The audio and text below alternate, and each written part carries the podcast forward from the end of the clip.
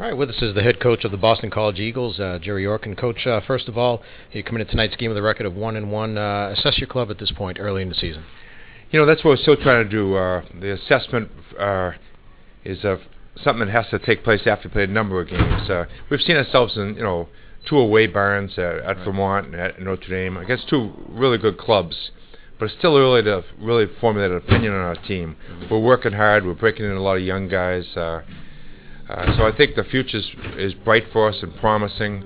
But we've got some hurdles to get over to become a, a, a team that we'd like to become. Mm-hmm. You're certainly a, a, young team in particular uh, on defense this year. Uh, can you talk about maybe some of your young defensive players and what you look for from them, them this year? Yeah, the two sophomores have, have shown some uh, good improvement. Tommy Cross uh, had knee operations in the summer, and he's getting back to become much much uh, more like we anticipated him in the recruiting process. His knee feels very strong. Edwin Shea's done a nice job adjusting, uh, and we've got three young freshmen we're breaking in. So uh, they've all contributed very well, and I think they're going to be a, a pretty good nucleus of a defensive core as we move on. But at this stage, they're still kind of feeling their way around this league.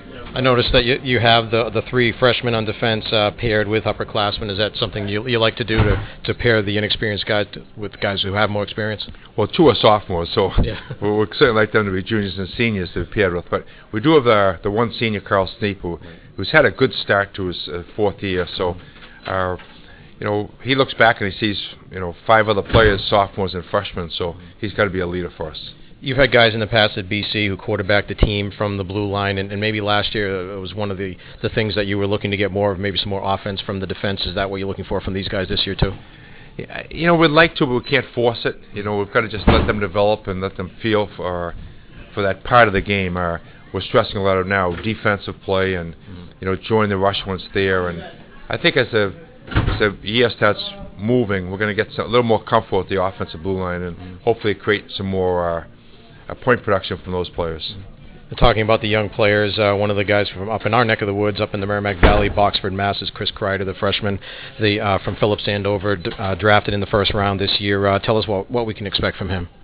Well, it's, it's like uh, we're talking about very young players out of uh, prep school, and he's shown a great strength and with us so far. He's he's got really outstanding speed, and now he's trying to put everything kind of together, you know, and we feel he's got a, a real bright future here.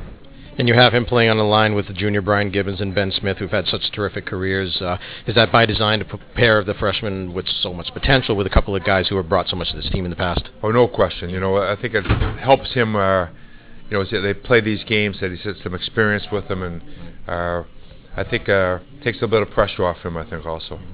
And in goal tonight, you're going to go with a freshman Parker Milner. He's going to make his first start. Uh, first of all, uh, how's John Muse doing? You know, Johnny's rec- uh, recuperated very well from his hip surgery. We were all, uh, weren't, we weren't, even the doctors weren't sure how long that would take. He was on crutches for eight full weeks this summer, so it was a real uh, tough rehab process for him. But he feels better, and we just got to make sure we have depth in the goal this year, and I think we do. Uh, but I, I expect John to fully recover, especially uh, by the middle of this winter when he, you know, can see the uh, maybe the uh, results of the operation, more flexibility, more uh, ability to get down and back up quicker. So, but right now we've got to be conscious of, you know, how much he plays and how much uh, stress is under. Uh, what kind of a goaltender is Parker? You know, he's a big kid. He's athletic. Uh, you know, he's had an ability to stop pucks during his career, which I like. And now this will be a case of, hey, this is my first game at home, and mm-hmm. he's got you know some nerves.